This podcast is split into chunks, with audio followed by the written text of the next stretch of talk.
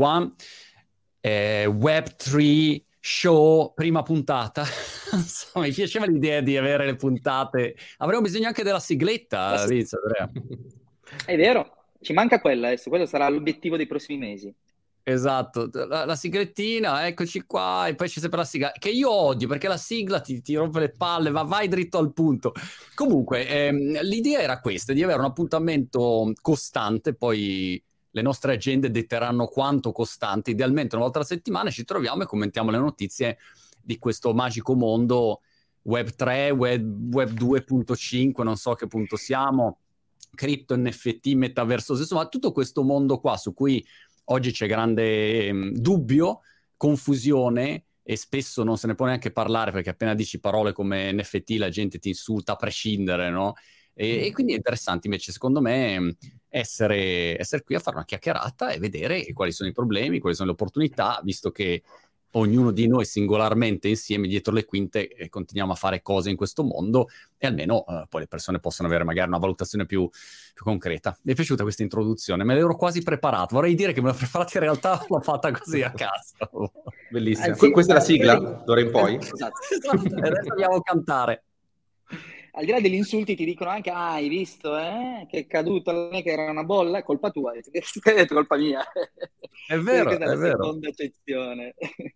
Questa, pa- partiamo da questo aspetto critico che mi piace. Ho visto questo articolo fonte indecifrata, non so, la prima volta che, che la vedo, magari è un media famosissimo, eh, che in sostanza, vabbè, riprende una notizia ehm, dei, dei giorni, direi mesi scorsi, eh, che, che è quella per la quale la maggior parte del, del- del traffico e delle transazioni del mondo NFT è crollata miseramente.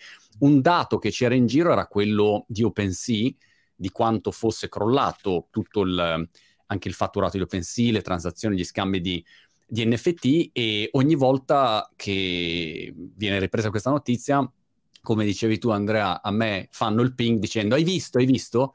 E la mia risposta è sempre, ma cazzo, per fortuna, almeno, come dicevo otto mesi fa, la maggior parte dei progetti farlocchi va via e restano solo quelli validi. No? Quindi io lo vedo positivo, però oggettivamente è, è andato giù un mercato, ecco, non so come, come la vedi tu Vince.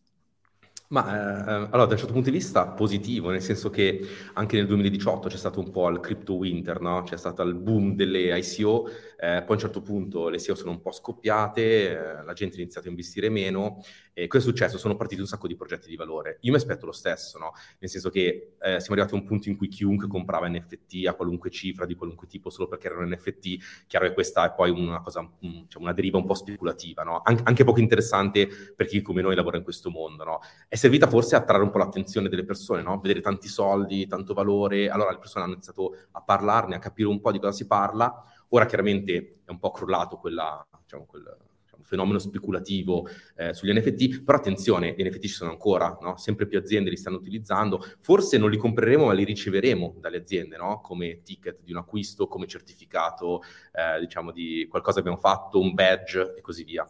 Quindi ci sta, secondo me, che la gente non li acquisti più come, come prima. Speriamo che diciamo, la gente capisca l'utilità che hanno veramente, no? il fatto di riceverli per qualcosa che fanno. Sì. Io l'altro giorno parlavo con eh, Panini, non l'ho ancora chiacchierata, la chiacchierata l'intervista, non ho ancora pubblicato la chiacchierata.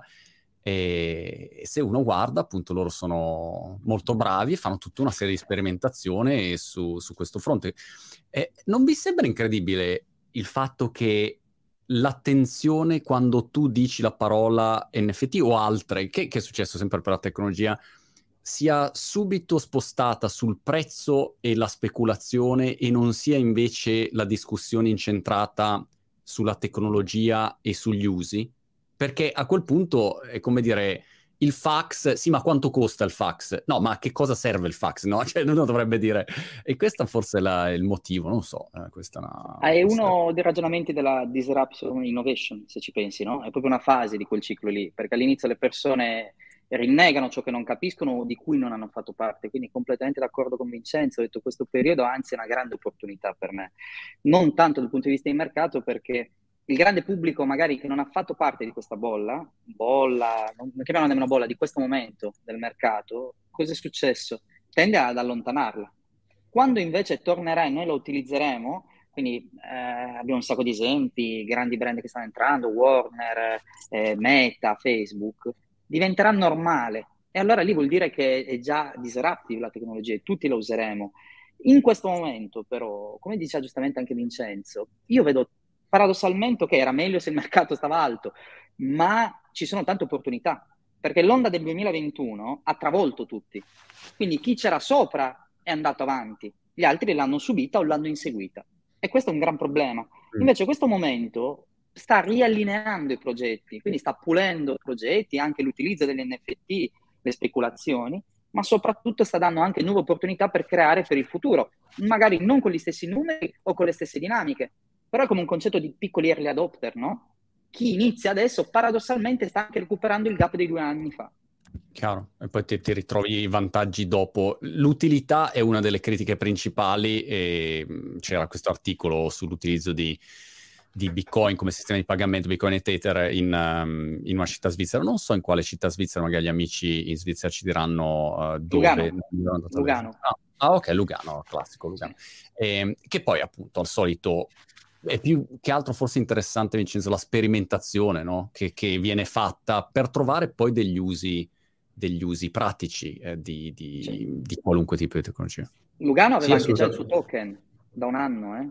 per ah, fare giusto. un esempio, cioè la città di Lugano un anno fa ha fatto il suo token che dava a tutti i cittadini una sorta di airdrop come una moneta di scambio per accedere ai servizi, la piscina e altro. In base ai servizi che facevano ne ricevevano altri eh, come sistema e questo è un ottimo esempio di utilizzo della blockchain in generale a prescindere dagli NFT e gli esercenti potevano creare anche gli NFT.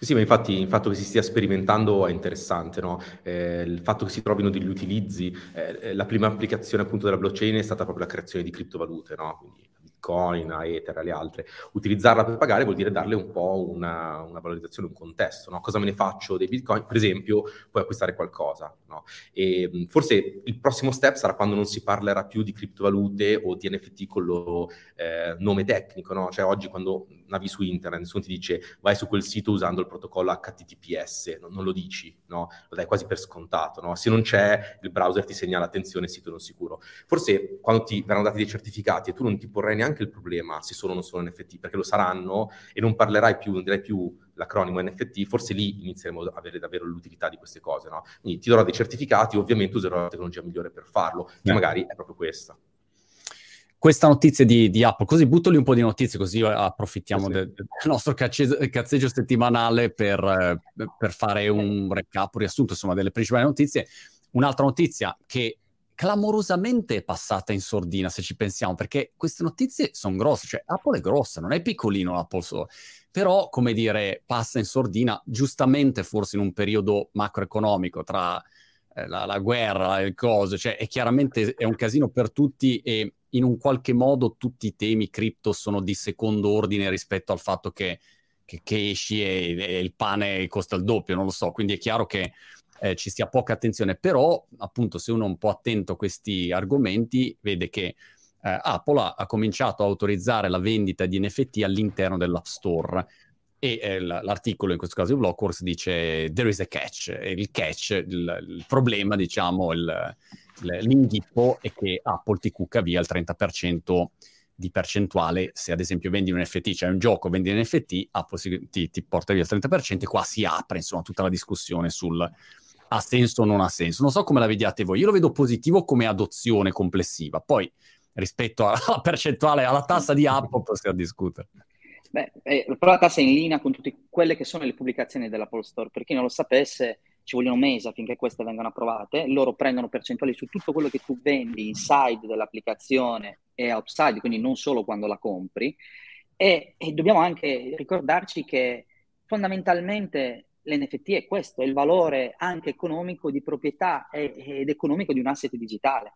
Quindi Apple, quando accetta che all'interno dei videogiochi si possano vendere sotto formato di NFT, si apre un mondo, che è quello per cui anche gli NFT in gran parte hanno questo potenziale, perché all'interno del gioco eh, tutti noi abbiamo giocato a Candy Crush, questo è un esempio che ho sempre riportato. La differenza è che quando ti stufi, magari. Io non ho mai giocato a Candy Crush, volevo dirti. io, io sono segnato. Io 800 milioni. Neanche io, quindi siamo. Ho giocato siamo...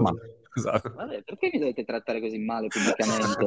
Eh, cioè, qualcuno ha giocato, adesso non mi faccia cercare, cerca le statistiche di quanti esatto. hanno scaricato Candy Crush. Miliardi di persone. Miliardi di persone. Non solo noi che non abbiamo mai giocato e hanno comprato tutti i livellini, no? Sai che l'engagement entri, dici, ah, hai finito il tempo, sai se devi aspettare 24 ore, se no, guarda caso, puoi comprare il tempo. Se tu lo fai con gli NFT, tutto quel valore che quando smetti di giocare butti via nell'applicazione che si autocancella, ora lo puoi rivendere. Quindi crea anche un sistema di mercato secondario dell'utilizzo stesso del tuo tempo e del gioco, che è uno dei best case di, che abbiamo usato in, negli anni passati degli NFT. Quindi secondo me è un fattore molto positivo questo, perché non voglio più giocare a Candy Crush, devo iniziare ancora, però lo posso già vendere. Mm. Questo è un altro aspetto interessante che uno si dimentica, il fatto che se tu dietro a un progetto NFT hai un brand serio o appunto è un progetto valido, alla fine dei conti um, il, il, diciamo, l'emettitore degli NFT decide che livello di valore c'è dentro agli NFT. Eh, no? se, se Nike fa gli NFT decide dentro lì che cosa ci mette. E se anche il valore va giù per un periodo o meno, sono sempre in grado di aggiungere altre cose. Questo uno se ne dimentica. Ci pensavo l'altro giorno perché io faccio lo stesso sui miei Crazy Fury, dove dico ok, uh, aggiungo tre workshop in più, aggiungo, decido io che cosa aggiungere. E quindi è interessante come una volta che hai quel certificato, poi se, se non è un certificato che era solo un'immaginetta, poi dipende da, da chi lo, lo, eroga, qual è il valore finale che c'è dentro, insomma, ecco. Vabbè, osservazione. Sì, eh, questa è la base qui. Vai, vai, scusa, dicevo, sono perfettamente d'accordo con Andrea. La, la, cosa interessante è che in qualche modo Apple sta legittimando questa cosa, non sta dicendo sì, gli NFT sono una cosa che possono avere un senso, altrimenti non li avrebbero abilitati. Anzi, loro hanno delle policy molto stringenti sulle applicazioni, nel senso che se oh. per esempio ci sono tante applicazioni di quel tipo, non la puoi fare uguale, deve funzionare bene, la provano, provano che i device funzionino, eccetera, eccetera. Quindi, detto da Apple, se possibile ha un valore ancora maggiore. No? Apple dice la tecnologia ci può stare, può passare dai nostri store, in qualche modo è stata Apple approved, se vogliamo, no? e, e, questo è interessante perché appunto Monti l'ha usato su, diciamo, per la sua community, vuol dire che lui in qualche modo lo approva, no? Dopodiché altre aziende lo fanno, ho visto anche Samsung ha fatto qualcosa legato al mondo blockchain, adesso Apple dice ok gli NFT, possiamo dire che Apple ha copiato da te Monti, giusto? Sì, volevo sostenere questa tesi, insomma, velatamente. possiamo pubblicamente dirlo. No, però insomma vuol dire che stanno arrivando sempre più aziende a dire, beh, la tecnologia non è male, no? Guardiamola bene perché magari ci sono delle cose interessanti. Sì. E forse è come se all'inizio ti ricordi, vi ricordate che c'erano tutte le app super farlocche, che poi ci sono ancora adesso, voglio dire, non è che, che sia finita questa cosa, però è come se uno all'inizio avesse detto, infatti a volte si diceva, ah ecco, le app sono degli scam. No, cioè dipende qual è l'app. Se, se l'app è un'app eh, fatta bene, è una figata. Se un'app è una truffa, una... Eh, allora non va bene. Insomma. Però questa cosa che Apple, che sono noti per essere estremamente, diciamo, puntigliosi, eh, protezione del brand totale, eh, ti, ti, tagliano via in un nanosecondo se non rispetti al, al centimetro, al millimetro le regole, il fatto che aprano così, wow, cioè questo è un segnalone gigantesco, ecco. Assolutamente, Così, adesso faccio anche l'asset su questo che è interessante perché Facebook fa la stessa cosa, ne avevamo parlato anche in un'altra live e questa è un'opportunità immane perché quella che conta è l'adoption in questo momento, il mercato va giù ma il numero di wallet aumentano, quindi più noi avremo utenti che sanno che cos'è un wallet o che ce l'hanno in maniera automatizzata all'interno del proprio Instagram o delle loro attività, più si domanderanno la domanda, adesso Facebook ha aperto l'America eh, su Instagram e su Facebook, eh, la possibilità di caricare digital collectible, li chiamano, quindi collegare il proprio wallet e, e attivare i propri NFT. La cosa interessante è che eh, pare che Meta abbia, mm, Facebook e Zuckerberg abbiano investito 100 miliardi. Il primo iPhone della Apple è costato 3 miliardi lo sviluppo. Questo è, è più o meno il rapporto. Ora dobbiamo capire come lui rientrerà nello sviluppo e che cosa succederà anche in questo senso, come le persone normali daranno l'attribuzione però nulla di strano che diventeranno il like, il creator, il patron della situazione. Adesso è uscito BeLive, eh, questo nuovo social dove fanno le puntate, dove tu devi, devi, pubblicare solo in un determinato momento. Instagram ha messo immediatamente la funzione della doppia, chia- della doppia camera e loro faranno lo stesso anche con, con, gli NFT. Bisogna capire ora se è sottostante e soprattutto se creeranno la loro blockchain. E allora ritorneremo al vecchio Libra. Certo, certo. Sì. Be, eh, real Be con la, con la, doppia camera che è clonato poi so, da, da, vari tizi. A proposito di, di questo, da, da varie um, aziende, tra cui ovviamente uh, Meta e, um, e, TikTok, visto che, che, ci stavano lavorando, visto che parlavi di numeri, volevo darvi un paio di numeri che ho trovato uh, in giro che mi sembravano interessanti. Uno è il numero di brevetti. Anzi, vi, vi testo, secondo voi... ci piace questo testo. Allora, nel 2020 ci sono stati un totale di 1311 eh, brevetti su cripto, metaverso e NFT. Queste sono, diciamo, le tre categorie principali. Nel 2021 7579. Quest'anno quanti web tra- uh, trademarks ci, ci, sono stati secondo voi? Secondo me 10 volte tanti, così, secco. Ok, ma tipo 70.000. Wow, ottimista, ok Andrea? Uh, 100.000, speriamo d'eccesso. Dai, così è... Allora, 13.500 brevetti, quindi significa in sostanza 40 brevetti al giorno su Web3, che insomma no, no, non, è, non, è, malaccio. L'altro dato che volevo darvi, non ci avete preso per niente, anch'io all'inizio... No, però, però ho vinto io. Un milione secondo me. Però ho vinto io, giusto Monti? Eh, più vicino. Mi, eh, non, è che non è che va a gara su tutto, comunque non, non è specificata la nazione, per me era soltanto di Brighton, in Sardegna abbiamo fatti molti di più di brevetti, sicuro. Esatto. A proposito di gara, c'è anche il discorso dei token, i token fan, le squadre di calcio che hanno il loro token, tu puoi comprare il token e anche lì il token magari ti dà accesso anche qua non so perché la gente pensa subito alla speculazione. Magari il token invece ti dà accesso a, non so, vedere la partita in tribuna, andare negli spogliatoi, a, a, so, a fare una serie di attività. Comunque, tornando alla parte economica, che è quella che interessa le persone, il 700, eh, 714% eh, la, il token fund della nazionale di calcio del Portogallo è cresciuto del 714% negli ultimi 60 giorni. E in generale c'è una crescita del, del Brasile, della Spagna, dell'Argentina. L'Italia no, non, forse non, non è qualificata, per, vabbè, non, non sono un, un tifoso. E, ehm, e, c'è tutto questo discorso che in vista dei mondiali, ad esempio, i token fan potrebbero essere qualcosa da tenere d'occhio, da capire come si sviluppa e, e, e anche che applicazioni avranno. Ecco, non so, che applicazioni possono avere secondo me. Ma allora, in realtà, tantissime, esatto. Quanto tempo abbiamo? No, nel senso che beh, mm, diciamo, lo sport è uno di, diciamo, di quegli argomenti come l'arte, il lusso, la moda. Mm, sono veramente tante le applicazioni in cui diciamo, avere, avere, dei token può essere interessante no? per poter contribuire, per essere probabilmente parte attiva di una community. No? Uh, senso noi siamo un po' abituati, ci siamo un po' abituati a far parte di community, ma in modo un po' passivo, e, e, invece adesso vediamo che può essere una parte attiva nella community, puoi votare, puoi decidere, puoi cedere la tua subscription sotto forma di NFT a qualcun altro, no? Quindi anche avere il token di una squadra, come dicevi tu, posso andare a una partita, posso magari avere accesso a del merchandising particolare, posso avere informazioni di un certo tipo, e quindi mi sento un po' più ingaggiato, mi sento un po' più coinvolto, e questo è interessante. Tra l'altro, collegandosi poi alla notizia di prima di eh, Facebook e Instagram, eh, le applicazioni, social per eccellenza, stanno iniziando a permetterti di, eh, diciamo, far vedere agli altri i token che hai, no? Eh, tra l'altro una cosa che puoi dimostrare, tu oggi se hai una, una bella macchina puoi farti la foto, no? Però mm. la gente può sempre dire non è tua, è tua, l'hai trovata in strada, no? E qua con il token tu puoi dire, guarda, io ho preso il token di questa squadra di calcio, di questo artista, boh, sei mesi fa, un anno fa, ci ho creduto all'inizio. Quindi è qualcosa che puoi dimostrare, che può darti un valore, no? Quindi in un mondo che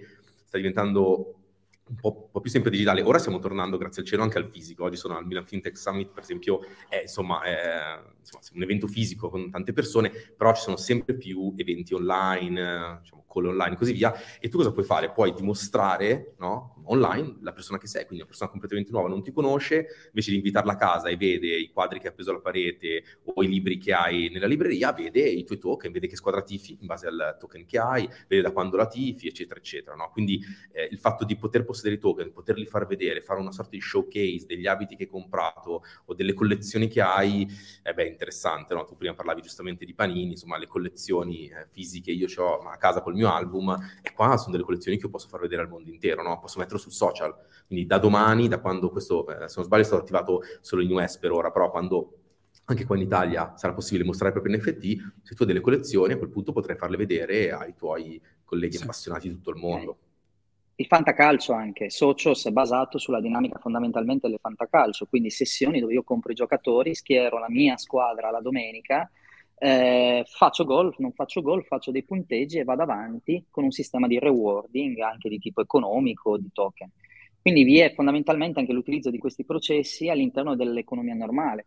Poi non dimentichiamoci che in questo momento eh, questi brand, non solo NFT, Web3, ma anche di criptovalute, sono i maggiori sponsor. E quindi quando iniziamo a vedere, era successo qualcosa di simile con la legalizzazione del poker anni fa in Italia. Si vedevano queste grandi case di scommesse scommettere in tutto il, ca- il calcio. Poi dopo era entrato il regolatore, anche lì aveva bloccato questa pubblicità. Quest'anno però tantissime squadre hanno tutti degli sponsor, quindi vi è anche un'affluenza di economia. Se vogliamo fare anche un esempio proprio nel metaverso, gli ultimi due GP, MotoGP, per chi segue la moto, erano sponsorizzati da Mimoca Brands, uno dei brand più importanti per quanto riguarda il metaverso, ed erano completamente sponsorizzati il MotoGP. Quindi vi è anche una volontà di un'adozione di massa a tutto quello che riguarda il Web3, quindi metaversi, eh, sistemi di gamification interni, sistemi di tokenizzazione di fidelity per i social, questo è molto importante. E ti ho messo anche un altro link per la Nike. Nike brevetta eh, fa il suo primo brevetto legato agli NFT nel 2019 e compra wow. Artifact soltanto nel 2021 dopo il drop di Murakami con i famosi Clone X. Ma il primo brevetto è del 2019, quindi vuol dire che qualcuno dietro di queste grandi aziende ci stava pensando in tempi non sospetti. Oggi Nike ha creato i primi prodotti digital, le prime collezioni legate, li sta distribuendo, ha fatto tutto un sistema anche di gamification degli utenti dove hai detto bene, o il primo, il primo genera una sorta di benefit, altri NFT, altre esperienze, e chi lo possiede continua ad avere questi benefici. Ora si sta spostando ovviamente anche sul fisico, creando altresì collezionismo e appartenenza.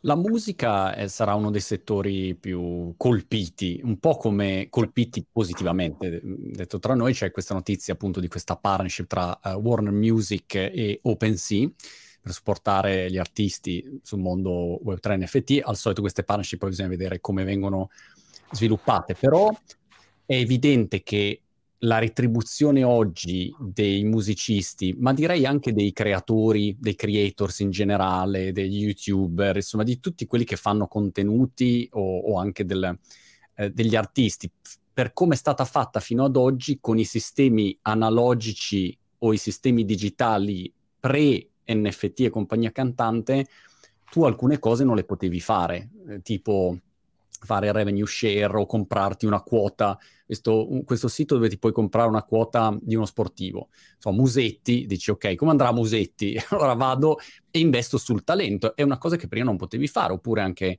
avere, mm, eh, dare accesso eh, a, a, a, tutta una serie di, di, servizi in automatico, certificare se uno può entrare, non può entrare, come, come facevi prima, no? Quindi non è soltanto il, diciamo, un, un aspetto così um, filosofico dove dici, ah, guarda, no, non mi piace più il Web 2, voglio andare sul Web 3, non ci siamo ancora, però no, è proprio che prima una cosa non la potevo fare o la potevo fare con grande difficoltà e, e costi e oggi invece la posso fare più facilmente, no? È anche questo un po' l'aspetto. Sulla musica aggiungo che ho parlato con una startup qua uh, brightoniana che sta facendo le robe su musica, artisti, per le royalty degli artisti, eccetera, eccetera, e ogni due minuti vedo qualcosa eh, su, su, questo fronte. Quindi la musica per me sarà uno dei settori. Noi abbiamo fatto Mahmood eh, l'anno scorso, in tempi non sospetti, era proprio il 2021, subito era più o meno maggio-giugno, insieme a Universal e l'etichetta, è stato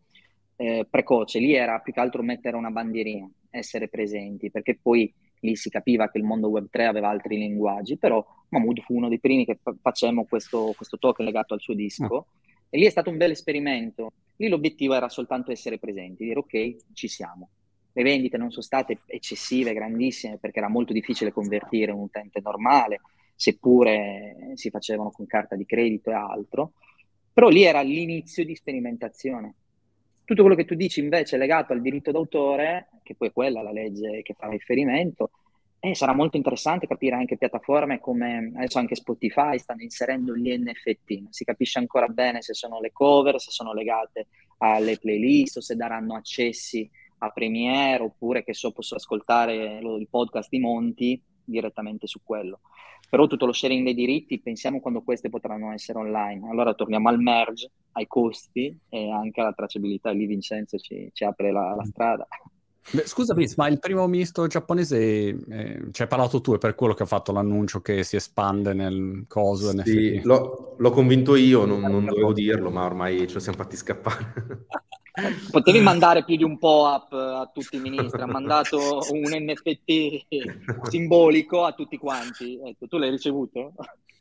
Non l'ho ricevuto, però è, secondo me interessante, vabbè, ovviamente l'esperimento ad oggi è abbastanza limitato, mm, è interessante vedere l'apertura a queste tecnologie, no? anche, anche, in Italia in realtà abbiamo fatto degli eventi, anche in Senato, in cui abbiamo parlato di questi temi, quando le istituzioni in qualche modo aprono le porte a una tecnologia vuol dire che è arrivato il momento di ragionare, no? perché c'è sempre la parte di regolamentazione che un po' guida i processi e la parte invece di sperimentazione che guida la regolamentazione è un po' un ciclo, no? finché una cosa non è legale non la puoi fare, finché non la fai ehm, le istituzioni fanno fatica a comprenderla, a capirla. Quindi insomma il fatto che ci sia un'apertura delle porte secondo me crea questo loop interessante per cui eh, iniziano a diventare legali alcune cose, quindi posso accettare pagamenti cripto, inizio a far vedere gli NFT, allora la legge, insomma le istituzioni iniziano a creare regolamenti in cui dicono questo si può fare, questo no, allora nell'ambito di quello che si può fare tu puoi iniziare a sperimentare ancora di più, no? Quindi secondo me è, è lì che c'è la cosa particolarmente interessante quando diciamo realtà come, come appunto queste in Giappone, ma in realtà anche l'Italia ha fatto delle cose interessanti, mm. eh, diciamo, consentono una sperimentazione, ma anche l'Europa stessa, eh, con, la, diciamo, con EBSI, con la rete eh, blockchain a livello europeo, sta iniziando a sperimentare, sta facendo un po' di cose interessanti. Questa Però il Giappone col POAP Scusami, che sta premiando tutti il, ecco, li ha dati come una sorta di premio. Quindi ha mandato questo NFT come se fosse un, una coccarda a uh-huh. tutti i rappresentanti locali. Quindi è anche interessante anche l'utilizzo, come se fosse una sorta di riconoscimento pubblico, piuttosto che mandare una pergamena o la chiave della città, l'ha mandato un NFT. E sono d'accordo che comunque un sistema per inserire questa tecnologia come un modello di, di certificazione, in questo caso di, di prestigio. Nel caso giapponese ci hanno buttato dentro la parola metaverso. Io sulla parola metaverso vo- voglio la vostra opinione, vi dico, vi dico la mia. Sono un po' team cookiano sulla parola metaverso, nel senso che come NFT la trovo una parola che cambierà eh, in futuro, che non resisterà. È un po' come l'autostrada dell'informazione, quando dicevi non c'era, c'era l'autostrada dell'informazione. Um, e dall'altro lato siamo lontani anni luce rispetto a quello che è l'idea di una persona metaversosa, Ready Player One, Matrix, cioè siamo ancora veramente lontani anni luce.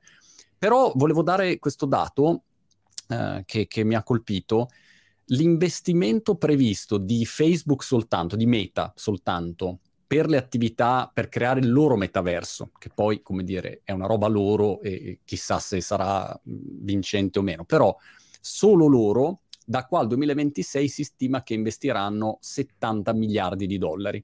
Per cui non è che ci stanno giocando con la mano sinistra, cioè sono tanti soldi. E complessivamente c'è un grande interesse, cioè è chiaro che si va in una direzione là, poi tra quanti anni ci arriviamo, che com- come sarà, chi saranno i player principali, boh, questo nessuno ancora lo sa.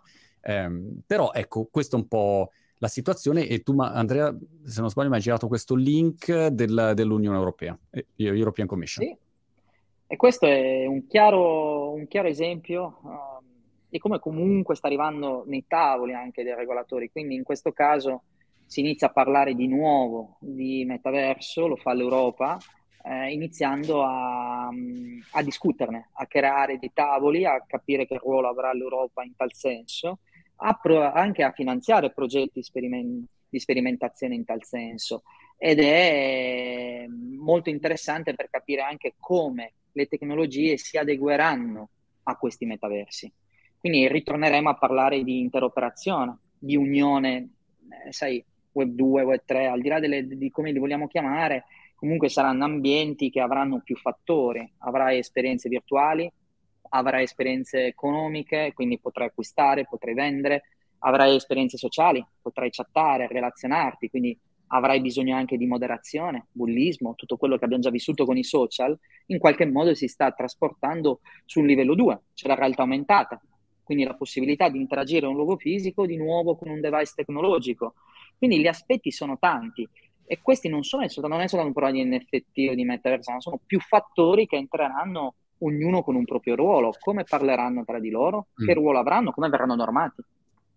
Sto vedendo una serie uh, inglese su BBC iPlayer che si chiama The Capture. Mm, non so, non penso sia passata in Italia. Comunque adesso è la serie 2, invece io ho visto la serie 1 che me l'ero persa e mm, l'ho trovata abbastanza agghiacciante perché non è sul, sul tema del metaverso ma è sul tema dei, dei deepfake che in un qualche modo è collegato a tutta la, la, veloce digitalizzazione. In pratica la tesi di questa serie è che ad un certo punto si arriva a un livello tale di falsificazione, quindi di creare dei deepfake, che in realtà ci siamo già abbastanza vicini, se non ci siamo già, dove tu se prendi tutte le CCTV, le telecamere a circuito chiuso che ci sono in giro, quando devi analizzare magari un reato, vai a vedere no, la registrazione delle camere a circuito chiuso. E in questa serie si ipotizza il fatto che il governo falsifica interamente la scena e quindi, non so, Vincenzo va al supermercato e a fare la spesa, ma nel, il deepfake è Vincenzo che rapina il supermercato. E tu a quel punto dici, ma io non, no, no, non ero io, eh, però l'immagine sei tu e quindi c'è questo problema. E quindi eh, devo dire che tutto questo tema eh, di, di, come si risolveranno i mille aspetti che, che nasceranno, boh, eh, nessuno lo sa in realtà, ecco, immagino. Quindi ci sarà un, un Bruce Willis lo sa. Ah. Bruce Willis ha venduto i diritti per il deepfake. Però, sai che mi sembra che abbia, abbia, ritratto Bruce? Credo abbia ritratto, ritratto sì. Sì, però... però, è interessante questo, cioè tu stai vendendo il tuo alter ego che qualcuno lo può usare come vuole. Assolutamente, e infatti invece notizia confermata è il, um, la voce di Darth Vader, Dark Fenner in italiano, lo chiamiamo noi, eh, che ormai ha 90 anni e ha dato i suoi diritti a Respeecher, penso che si chiami l'azienda, per fare clonare la voce e usarla nei prossimi film. ed è giusto che sia così, perché se no quella voce te la perdi per sempre. Questo lo trovo interessantissimo. E quello è il problema del doppiaggio. Noi in Italia abbiamo un sacco di film doppiati. Siamo una delle poche nazioni che, per abitudine, come al solito pigri, doppiamo i film. E quando ti vedi il tuo attore con un'altra voce, e non è lui. Ti crea un certo. cortocircuito che te stai tutto il film a guardare e hai detto, ma non è lui, è finito. 100 milioni eh, di hack ai danni di Binance, eh, la blockchain di Binance, e, e, un po' questo è collegato a quello di cui stiamo parlando, perché alla fine dei conti ci sarà tutto un tema di sicurezza, di essere tranquilli, fino a che le persone non sono realisticamente, non tranquille al 100% perché non esiste, tuttora non esiste al 100% la sicurezza di niente, però un, una, diciamo, moderata tranquillità che se faccio qual- se compro un NFT non me lo craccano dopo 10 secondi o investo e no, non perdo tutto, cioè devo avere un livello di, di, tranquillità e ad oggi ogni due minuti purtroppo ci sono ancora notizie negative, no? non che non ci siano in altri settori perché gli hack ci sono ogni 20 secondi dappertutto, però chiaramente il mondo cripto che va più veloce eh, è, è anche, come dire, più soggetto a tutti questi casini. Non so, Vince, come la vedi tu? Sì, è vero, questo sicuramente mette un po' di paura eh, a chi eh, diciamo, guarda, vede queste notizie. Eh, cioè a dire, se non sbaglio, questa in particolare era relativa a un bridge, un bridge di Binance, come succede tra l'altro spesso. I bridge sono uno dei punti più, più attaccabili, sono i punti di collegamento tra diverse ehm, diciamo, blockchain diverse tecnologie. Ehm, è anche vero che parlando diciamo così, un po' tecnicamente, la, l'infrastruttura di base della blockchain è stata diciamo, hackerata pochissime volte, forse mai, o comunque pochissimi episodi. Quello che solitamente porta dei problemi sono le applicazioni che sono costruite sopra questa tecnologia, no? È come dire che, non so, internet, la mail sono sicure, se però poi mi arriva una mail di phishing in cui mi chiedono la Chiaro. password e eh, io gliela mando, loro accedono. Quindi, insomma, sono due livelli un po' diversi. Quindi la tecnologia sotto è veramente potente e, lasciatemi dire, in qualche modo inhackerabile. Cioè, se io prendo un NFT, lo metto nel mio wallet, quindi ho la mia identità criptografica, chiave pubblica, chiave privata, e non condivido la chiave privata, beh, questa roba è, cioè, io sono certo che quell'NFT non mi verrà tolto, quel token o quella criptovaluta che ho comprato non mi verrà sottratta, no? Praticamente mai.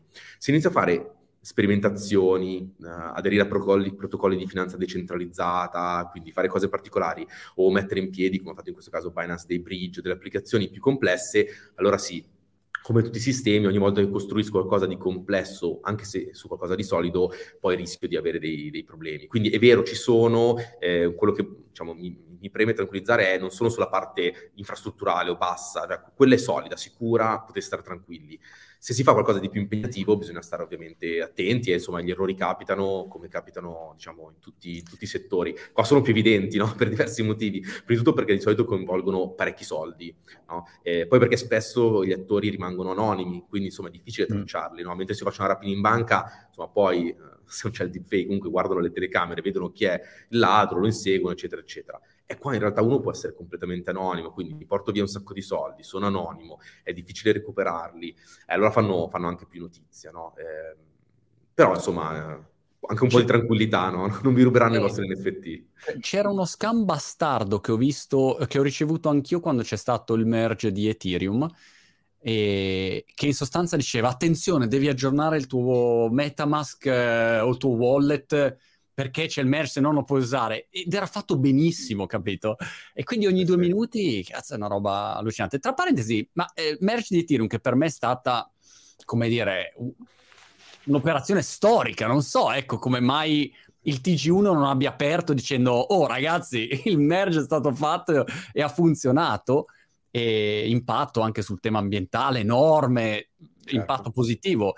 E, però il prezzo di Ether oggi non rispetta quello che è il valore, cioè il valore è proprio un altro pianeta dal mio punto di vista, però volevo la vostra opinione sul perché si, ad oggi sia così.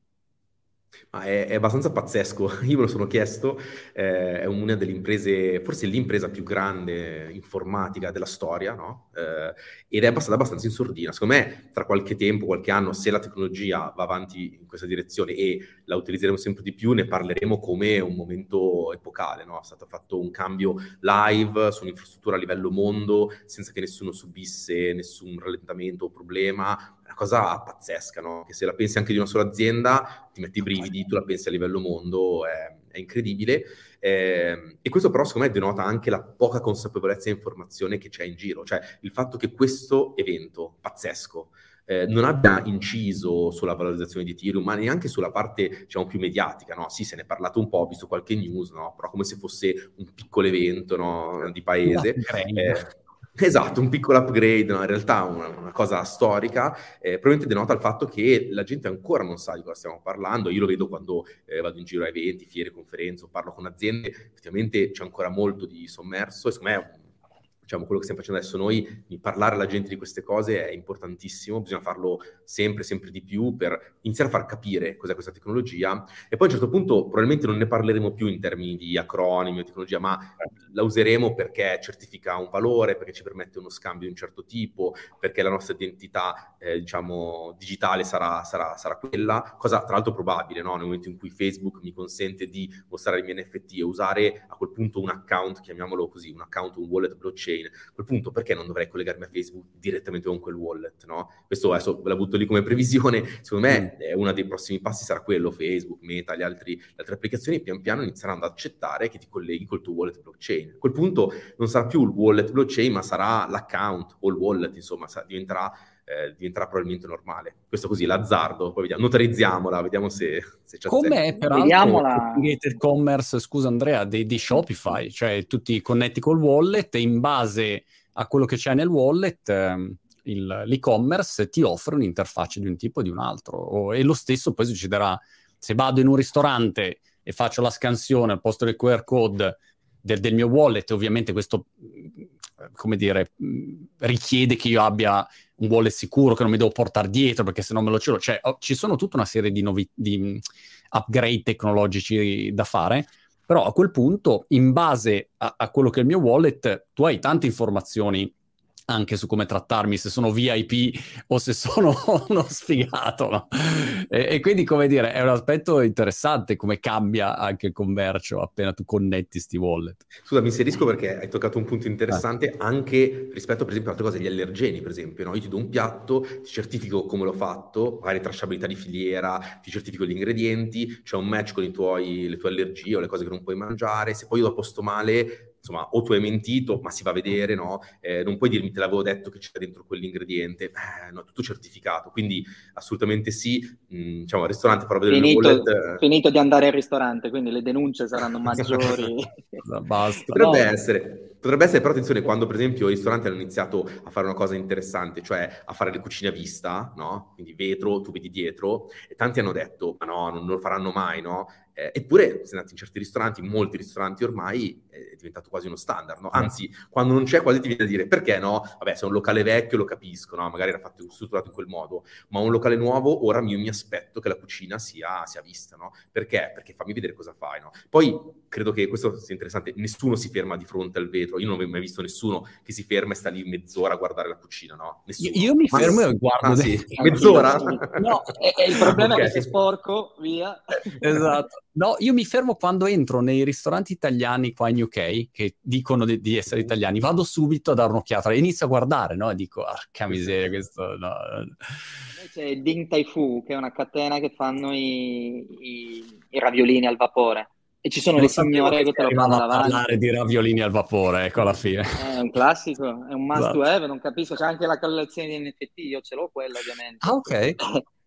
No, però detto emerge, e la cosa per me molto interessante è stato che da un, la- da un punto di vista anche di comunicazione, tutto quello che stanno dicendo è che fondamentalmente le persone è tutto ciclico. Il grande problema prima della blockchain era il consumo energetico. Bene, ora abbiamo abbassato il tiro al 99%, nessuno ne parla più. Non è più un problema. Cioè, prima vero. era l'aspetto economico, bene, è crollato, nessuno ne parla più. Ora mi collego al wallet, vabbè, ma è normale, è detto tanto è come la user password quindi alla fine è anche un problema di ciclicità e, e di comunicazione. Il merge eh, non ha portato il rialzo che ci si aspettava, ci dovevano essere i fork, quindi questi aspetti di, del vecchio Ethereum che non ha fatto quella speculazione che c'era. Stranamente non è salito, non è risceso.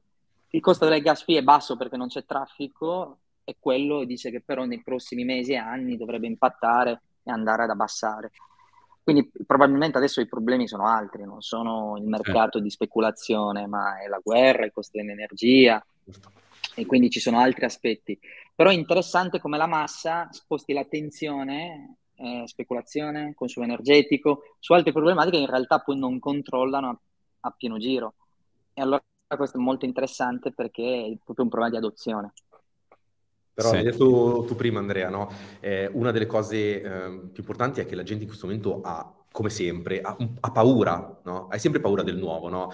Eh, tu sei abituato a una certa tecnologia, arriva quella nuova, dici ma no, c'è quella vecchia che andava benissimo, no? Le cabine telefoniche, perché dovrei usare il cellulare? Insomma, è un sentimento normale, no? E secondo me adesso è così, la gente dice uso il bonifico, uso la carta di credito, attenzione, anche carta di credito ha avuto i suoi problemi, no? Ricordate le carte di credito clonate? E c'era chi diceva, no, io preferisco i contanti, no? Cioè, credo che sia proprio delle fasi, sono delle fasi che devi passare come, diciamo, come nuova tecnologia, subire prima diciamo, l'odio, la reticenza della gente a utilizzarla, poi pian piano la utilizzi, capisci che non è spaventosa, no? inizi a capire come funziona e poi a quel punto diventa naturale. Oggi pagare con la carta di credito non ti pone nessun problema, no, non stai lì a pensare che ti stanno rubando i soldi, a volte al ristorante la dai anche qualcuno, no? non, non, non ti poni più quel problema quando arriveremo a quel punto con la blockchain sarà naturale usare il wallet blockchain, non ti stai più a preoccupare del consumo di potenza che è già stato risolto, magari dal merge no, di Ethereum o di altri problemi, del numero di transazioni, che anche quello si sta, diciamo, si stanno trovando delle soluzioni, alcune ci sono già, insomma, arriveranno e a un certo punto diventerà naturale usarle, no? Però la fase di paura è normale.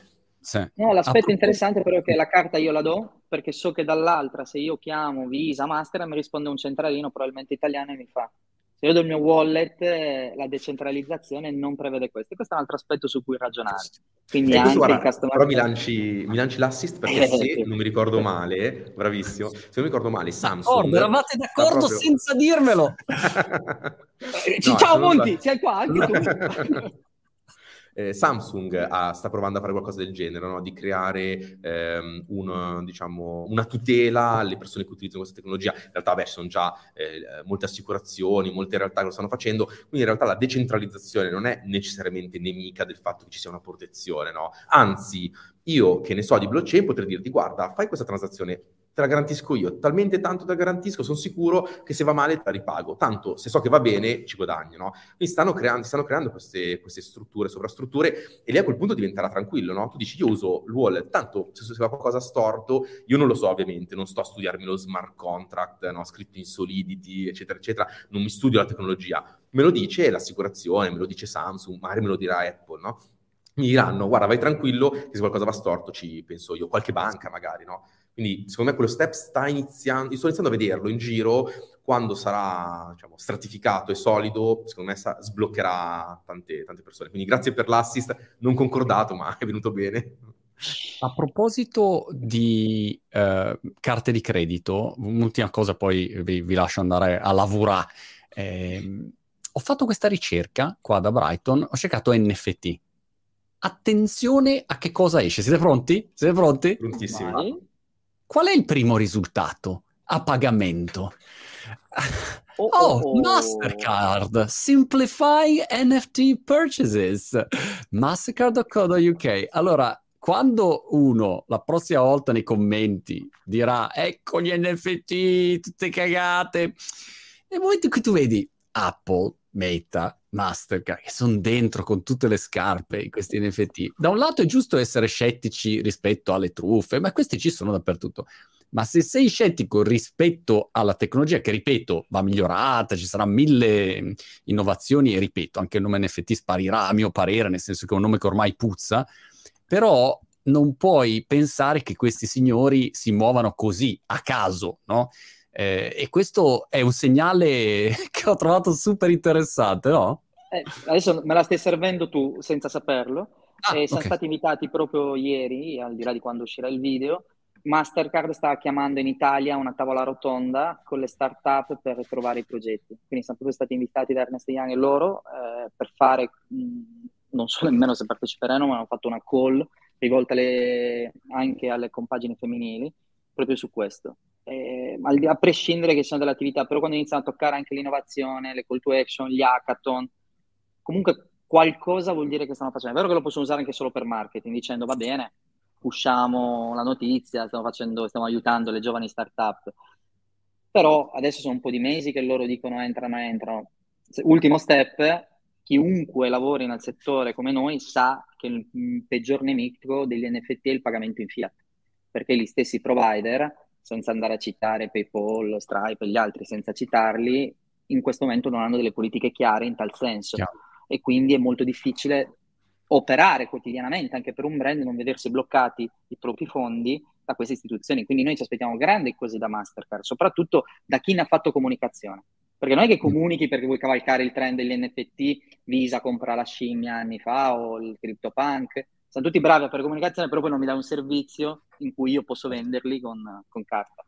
A proposito, ricordiamoci, di... ah, scusa, ricordiamoci scusa. che Mastercard e Visa, se non mi ricordo male, facevano parte dell'alliance iniziale eh, di Libra, no? Quindi erano dentro, quindi già da tempi, tempi addietro volevano partecipare a un progetto che portasse eh, no, il pagamento in cripto, mm. l'utilizzo della blockchain. Poi Libra non ha preso vita, si è, insomma, è cambiato, cambiato faccia, però insomma è da un bel po' che vediamo queste, queste, realtà muoversi. Adesso magari è arrivato il momento in cui esce qualcosa di, diciamo, di concreto. Di, di concreto. Vedrai che Libra torna, vedrai che Libra torna, secondo me, io lo metto nero su bianco, sarà la base, gli NFT diventeranno Libra per Meta, per meta secondo me. Cioè faranno la loro moneta vestita da NFT che saranno like, partnership e cosa, alla fine saranno monete di scambio. Visto che me l'hai alzata tu sto giro parlando di servizi, ecco, allora segnalo anche questa notizia che magari è sfuggita a chi ci sta ascoltando, che però mi sembra una notizia super importante perché il Nasdaq in sostanza ha detto, oh guardate che ad esempio voi aziende se decidete di investire in Bitcoin, di mettere magari parte della cassa, mettete il vostro 2%, della, della vostra liquidità in Bitcoin, vi facciamo noi da custode, quindi non preoccupatevi. E a questo punto l'unica cosa di fatto che serve per sbloccare, ma sblocca Nasdaq e sblocca tutte le banche, tutti i fondi di investimento, tutte le assicurazioni, cioè qua parliamo di un afflusso di massa e una tranquillità regolatoria. Quindi non appena questi paletti si, si mettono a posto, è, come dire, assolutamente plausibile aspettarsi un'adozione eh, massiccia, ecco. E quindi questo mi sembra una notizia così molto rilevante. Anche questa, boh, vabbè sì, dai, il Nasdaq, che cazzo ne frega, coso, cripto, custodie, tutte stupidate. La gente non lo sa, e questa è la verità più vera, che non si rendono conto della complessità e del potere anche delle banche. Qua, lungi da me l'idea di fare una crociata anarchica sulle cripto, non è questo il contesto, ma è proprio il problema anche di accettare determinati sistemi. E, e quando il Nasdaq si esprime, ricordiamoci che però è stato lo stesso che nel 2000 vince Aiutami tu, 2016-18 aveva levato dalla quotazione tutti gli exchange che facevano cripto in America, dando poi le regole della SEC, eccetera. E questo è fondamentale. Se c'è un, un regolatore, ma questo vale anche per le tasse per i privati, in America gli NFT paghi le plusvalenze, OpenSea hanno strumenti per esempio per tracciare le vendite eh, sarà normale. Il problema è capire che cosa succede e come vanno gestite, perché ogni, o, oggi ogni nazione la gestisce al loro modo. In Germania se lo tieni per più di un anno non paghi plusvalenza, se lo vendi entro un anno paghi la plusvalenza su quello. Cioè, è abbastanza complesso. Serve chiarezza e l'altra cosa è che i tempi sono sempre lunghi perché quando inizi a parlare, noi magari ecco, lavoriamo anche con, con aziende molto grosse e quindi vedendole dall'interno ti rendi conto di come per spostare da A a B qualche cosa ci vogliono magari tre anni, ecco, non è che ci vuole un giorno, per cui questo è un aspetto importante, però io ecco, quello che posso testimoniare dal mio punto di vista, vedo solo eh, realtà entrare, pronte a entrare in questo mondo. Il problema è che c'è bisogno dei paletti tecnologici, la compliance, eh, la, la, parte legislativa, son, fiscale, sono tanti, tanti elementi, però ecco, è questo eh, sai quando vedi questo treno che si avvicina, no? Così, prima, prima dell'accelerazione della del freccia rossa. E basta, vabbè, volevo fare un riferimento italiano, non mi è venuto. No, come le... Vabbè, tanto in ritardo, tanto in ritardo. Su, ecco, lo trovo, quando va su che va cloc, cloc, cloc, cloc, cloc, cloc, e ti sembra vada pianissimo, in effetti va pianissimo in quel momento, ma poi appena arriva su, boom, ti fa il giro della morte, tu vomiti come, come un pazzo. eh, sarà quello, siamo nelle montagne russe, adesso no, che stiamo, nemmeno salendo tanto, siamo proprio bassi, però pian sì, piano. Piano, pianissimo. Sì, Bene. Sembra che ogni, ogni news di, di, cui abbiamo parlato oggi, ma in realtà che si vedono in giro, sia uno scalino no? in, questa, in, questa, salita. Eh, però se guardi un attimo da lontano, ti allontani un attimo, c'è proprio un trend, no? Cioè vedi proprio eh, la fase in cui le aziende vietavano la pubblicità quando parlavi di cripto, blockchain, quando poi hanno iniziato a consentirla. Oggi che invece addirittura pagano per fare pubblicità su queste cose o insomma escono notizie sempre più frequenti diciamo, di, di, progetti di questo tipo e si vede anche, un altro piccolo trend che vedo io, è sempre più realtà che si hanno fatto dei progetti singoli che poi si uniscono per fare progetti con altre realtà, come dici tu, regolatoria, taxation, tecnologica, insomma tutti i vari ambiti si uniscono per fare progetti sempre più grandi e questo è necessario, no? Perché se vuoi, eh, se vogliamo forse lo, lo, vogliamo in qualche modo, vedere eh, che venga alla luce qualche progetto gra- grande, rilevante a livello, a livello, mondo, le realtà devono iniziare a unirsi. E forse questo è il momento in cui sta succedendo, no? quindi è qualcosa che potremmo vedere nel, nel prossimo futuro. La butto come sta arrivando The Italy, per quello forse, stai parlando di quello, vero? Per esempio, per esempio, proprio... ne parliamo nel, nella prossima puntata allora. Andrea, eh, Vince, eh, ci vediamo alla prossima. Fantastico, ciao, ciao a tutti.